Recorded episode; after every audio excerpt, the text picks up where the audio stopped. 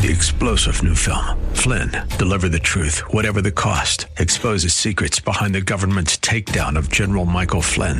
Flynn knew what the intel world had been up to. He ordered the first audit of the use of contractors. This set off alarm bells. He told the truth. He was the most dangerous person for Donald Trump to hire. They had to get rid of Flynn. Flynn, deliver the truth, whatever the cost. Available now. Watch it today. Go to salemnow.com. Salemnow.com. God has a prescribed method for righteousness, one that we dare not miss, because if we do, we miss it all. As we'll see next, here on Truth for Today.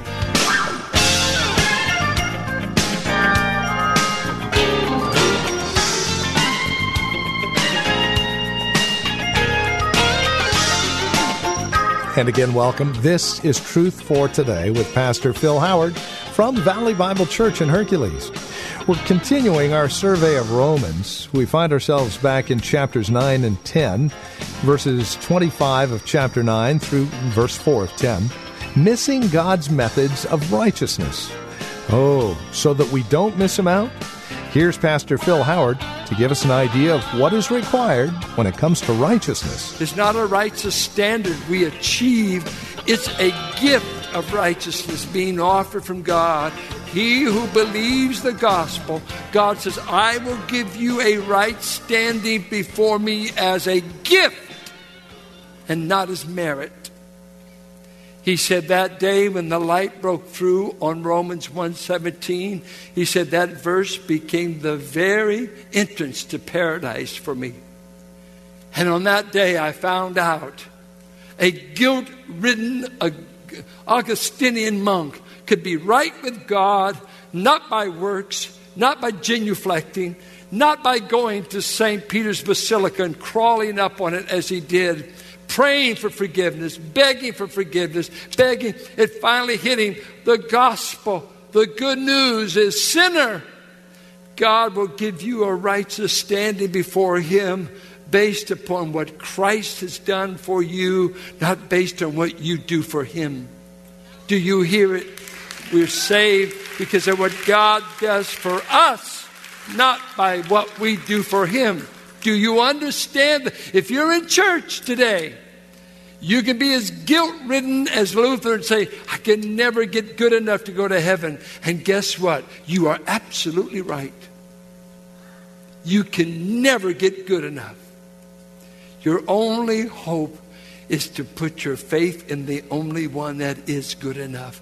Christ is good enough to get to heaven for himself and to take millions who put their faith in him put faith in Christ, and you can get a free ticket on this liberation train that takes you all the way to heaven. Christ is the one that bought the ticket. Get on his ticket, and you can make the ride. It's free if you just believe. Is there anything complicated about that? Is there anything complicated? And yet, Israel says, What, what are you stumbling for, Israel?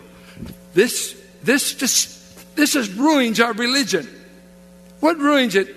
It can't be that way. We've been working all of our life. I'm about to achieve perfection. For the law says if you keep it, you can be considered righteous. But I've never known anyone to keep it, but I'm going to be the one that does it. I'm almost there. You're stumbling. You're stumbling over God's method. And then he says, the Gentiles got it without seeking it. You're missing it while seeking a righteousness in your own efforts. Let me tell you something, Israel. You who think you're going to go to heaven on a works law system, Christ is the end of the law to everyone who believes. Other words, there are no rules to keep, there are no expectations to keep once you come to Christ.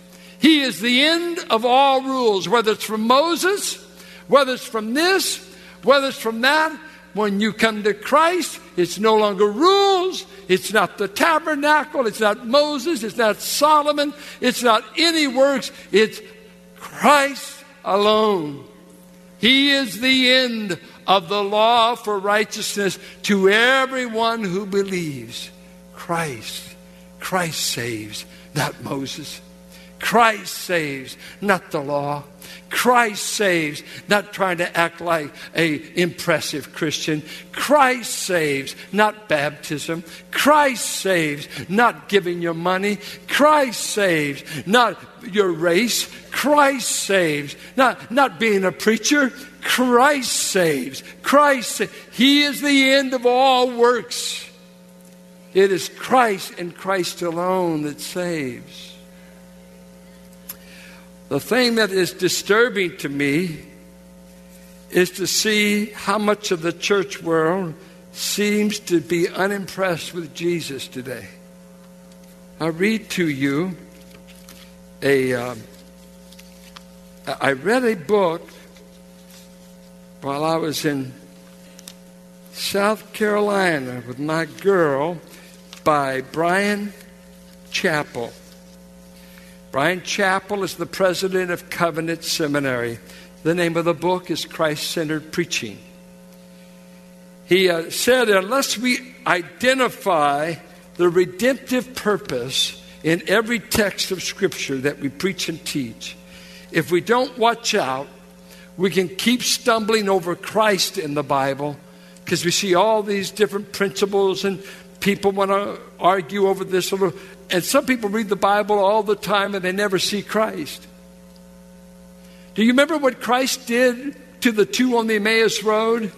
He started with Moses, the Psalms, and the prophets, and he showed them all that the scripture said about him. You mean Jesus was back there with Moses? That's what Jesus said. You mean he was back there in the prophets? That's what he said to them. You mean he was in the Psalms? Yeah. But you can read the Bible as Israel has for years. He said there's a veil over their eyes so they can't see Christ.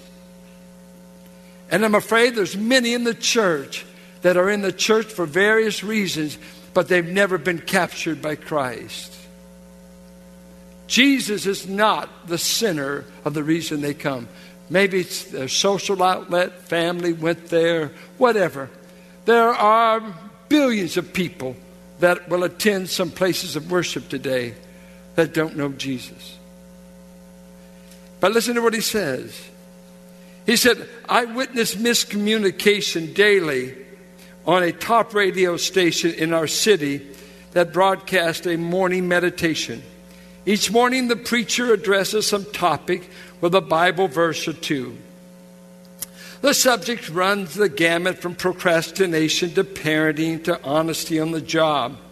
The station turns up the reverberation whenever this preacher speaks so that it sounds as though the words are coming from Mount Sinai. Background noise, uh, you know, effect. Not to pay attention seems like a sin.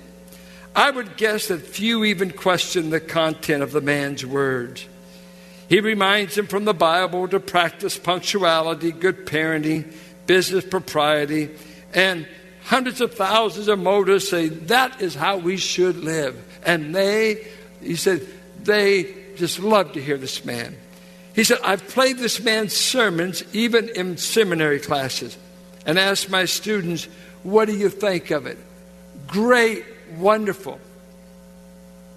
The problem that I point out and that's hidden from the broadcast audience, is that the radio preacher is not a Christian. He represents a large cult headquartered in our region. And he's a great speaker as long as he speaks on procrastination, parenting, anger, temperament. And most of us don't miss the Christ because we all got a bent to hear things that have no relationship to Christ. You see, if I preach to you ethics, you ought to do, you ought to do, you ought to do. If I preach to you ethics without Christ, I'm setting you up to be a legalistic, failing Christian because you can't keep all the ought tos. Did you hear me? You can't keep them. Oh, oh, you, oh, you can? Can I talk to your wife? Alone with you, with, uh, with me and the deacon, okay? How is he doing? Has he threatened you? if you tell us the truth. No, no. There's so much preaching, and I grew up on much of it. You ought to do this. You ought to do that. And if you don't connect that ought to to Christ, how about connecting to Christ? Since I met Christ, He's going to make a new set of morals happen in me. Since I met Christ, I've got new desires to please Him. Since I've met Christ, there's a new ethic. Where since I've went to Christ, there's a new power to do the right. Christ is the source of my new morals. Christ is the source of the new. It's not just me and my effort. I have no effort. I don't have any power, but I've been plugged into messianic power. His power is now being infused in those who believe. Philippians 4:13, I can do all things because I'm strong-willed. I can do all things because there is no Christ.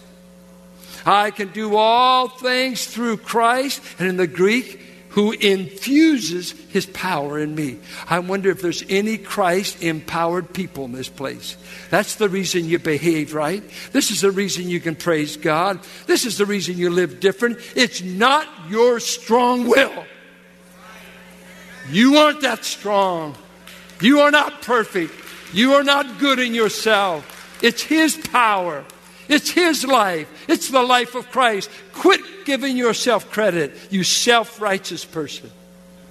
It's His righteousness, it's His power that makes Christianity dynamic. Oh, what you would do if He would just lift His power from you for a moment. What we are capable of doing. God help us. It is Christ is my ethics. Christ is my righteousness. But you know what? Even the church at Ephesus, when Jesus began to talk to them, he said something that's very scary. He said, I commend you for right doctrine. You hate the Nicolaitans' teaching, which I also hate. I commend you, listen, I commend you for working to the point of exhaustion in church work. You are exhausting yourself there at Ephesus for me. I commend you. He never commends us for laziness. He commended them for their works. But listen, I have one thing against you. In the midst of working for me, you've fallen out of love with me. You don't love me. You've lost your first love. How can it be?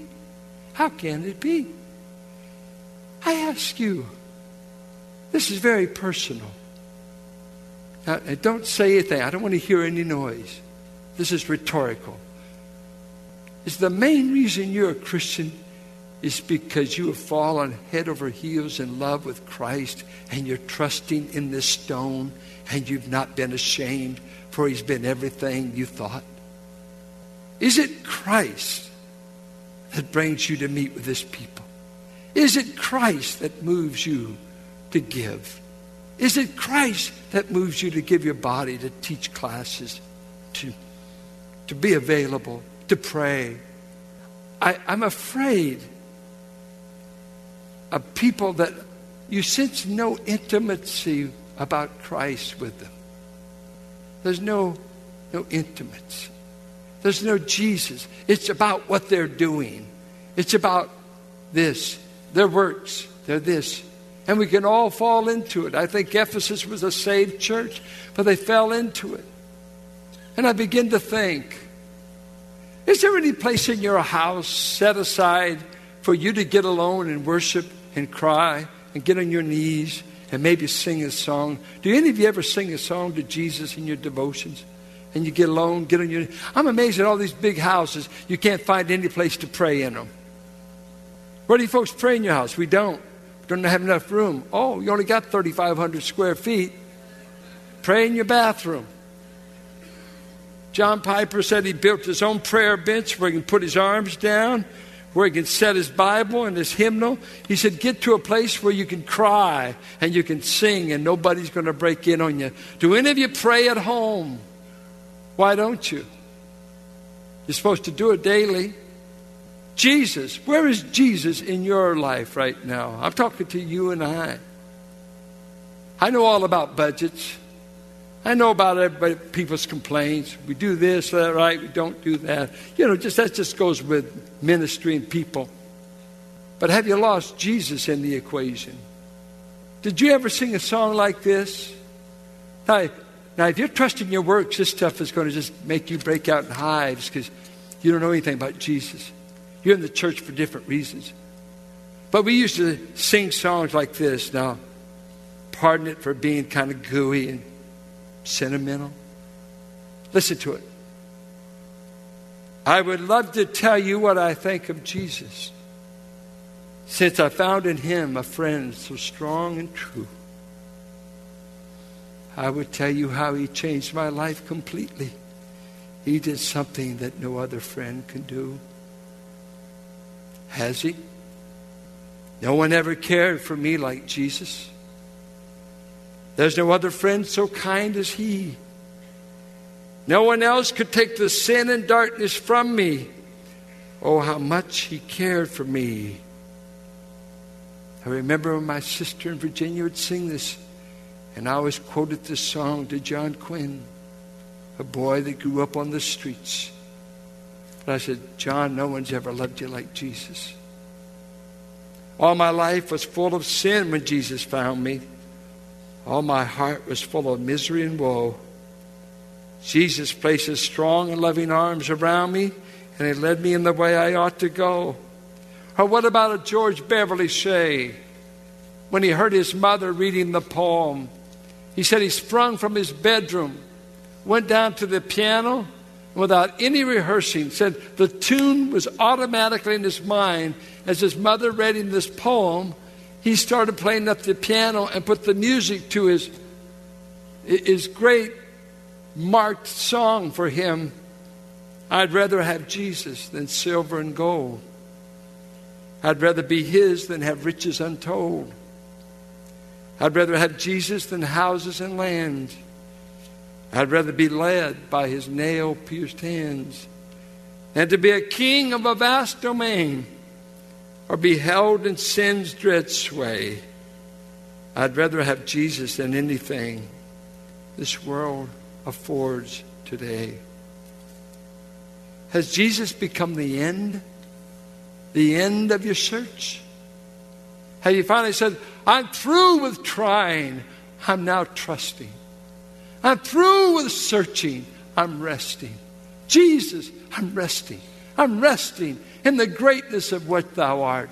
Daily I'm finding out the greatness of thy loving heart. Jesus, I'm resting. I'm resting. I'm resting in you. You're the end of all law works. I'm resting in faith in you. I found my city of refuge. It's you. Harry Ironside was called to the side of a young lady who grew up in church, went away from the church, lived in the world and did all of her sins, came down with tuberculosis and knew she was dying, was given three weeks to live. And she called in Ironside and she said, uh, Mr. Ironside, I wonder if a girl that's been as bad as I've been could ever find peace with God. Is there any chance for someone like me? And he read to her John 3:16 and he simply asked her he says, "Do you think you could find your name in whosoever? Whosoever believeth shall not perish." And she said, "I think I could find my name in that." So he said, "If you do that, you won't be ashamed and you won't be condemned." He went on his Bible conference ministry. Her pastor attended to her. And he asked her, at the last moments of her life said, uh, uh, do, you, do you believe on the Lord Jesus? She said, Yes. What does he say about you? Not condemned. And if you see Mr. Ironside, tell him it's all right. I've landed on Jesus. Hazel is the archivist of our family. She knows our history. She's writing memoirs. And I keep telling her to finish. I don't want to read them on her coffin. I want them now. But she, they're going to be great.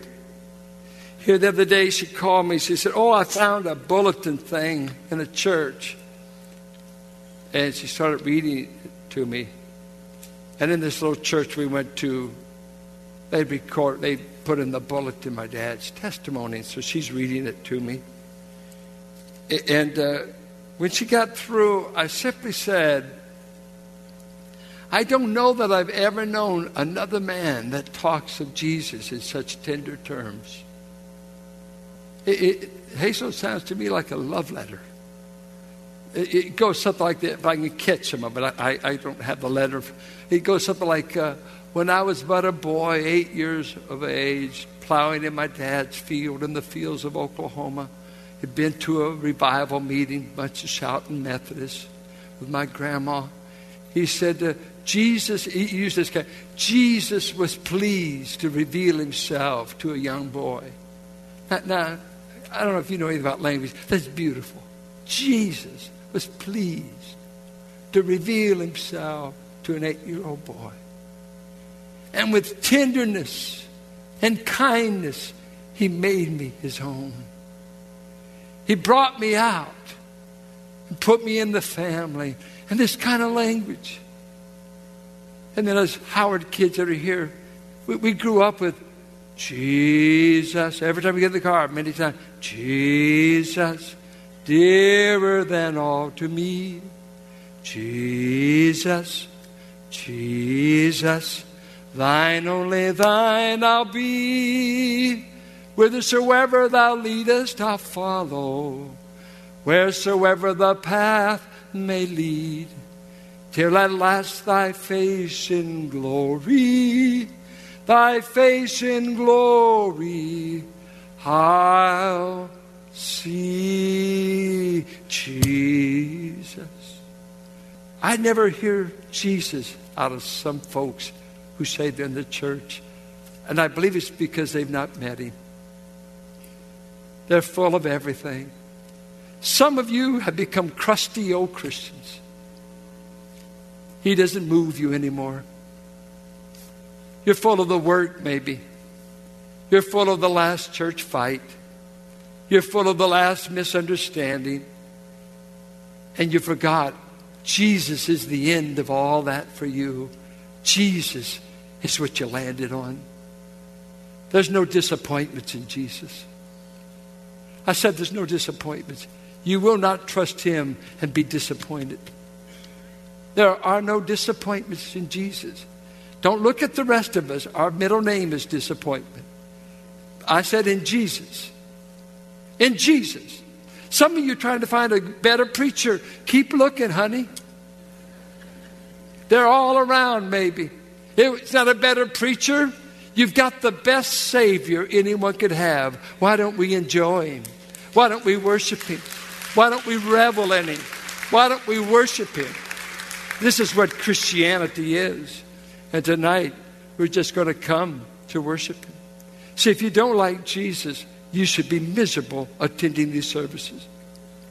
Unless God is tracking you down and saying, Are you wore out trying? Are you wore out running? Are you wore out going to bed, thirsting in your soul? Something's missing. Something's missing. And I'm going to tell you, something is. Until you find Him in the heart, you'll always have a panting for something that is amiss. It's Jesus. Well, as we come to the close of our time today here on Truth for Today, we would leave you with our address and phone number in the event you'd like to reach out to us. Maybe you have a question about today's program, a question about your own relationship with Christ. Maybe you'd like to review today's message or any past message here on Truth for Today. Reach out to us at truthfortodayradio.org online or call. The phone number is 855 833 9864. That's 855 833 9864. And one other thought to consider as we conclude our time together today we know that the challenging times we live in make for rather challenging growth opportunities in Christ. And if this broadcast is helping you in your walk and relationship with Christ, would you consider partnering with us financially and prayerfully? Again, these are very challenging times, and ministries all over the world are actually suffering, and they are being challenged as to how to continue ministering the gospel of Christ. And truth for today is no different. If you consider this broadcast uh, a blessing to you, would you consider being a blessing to us? 100% of your donation is tax deductible and it goes right back into the radio ministry, whether it's a one time gift, a monthly gift, small or large. It all makes a huge difference. And your prayers and requests to the Lord about the continuation of Truth for Today are even more appreciated. Reach out to us at truthfortodayradio.org or, again, call 855 833 9864. Or you can write out a check and address your envelope to 1511 M. Sycamore Avenue, Suite 278, Hercules, California. The zip code is 94547. Thank you for joining us today. Until next time, may Christ be your truth for today.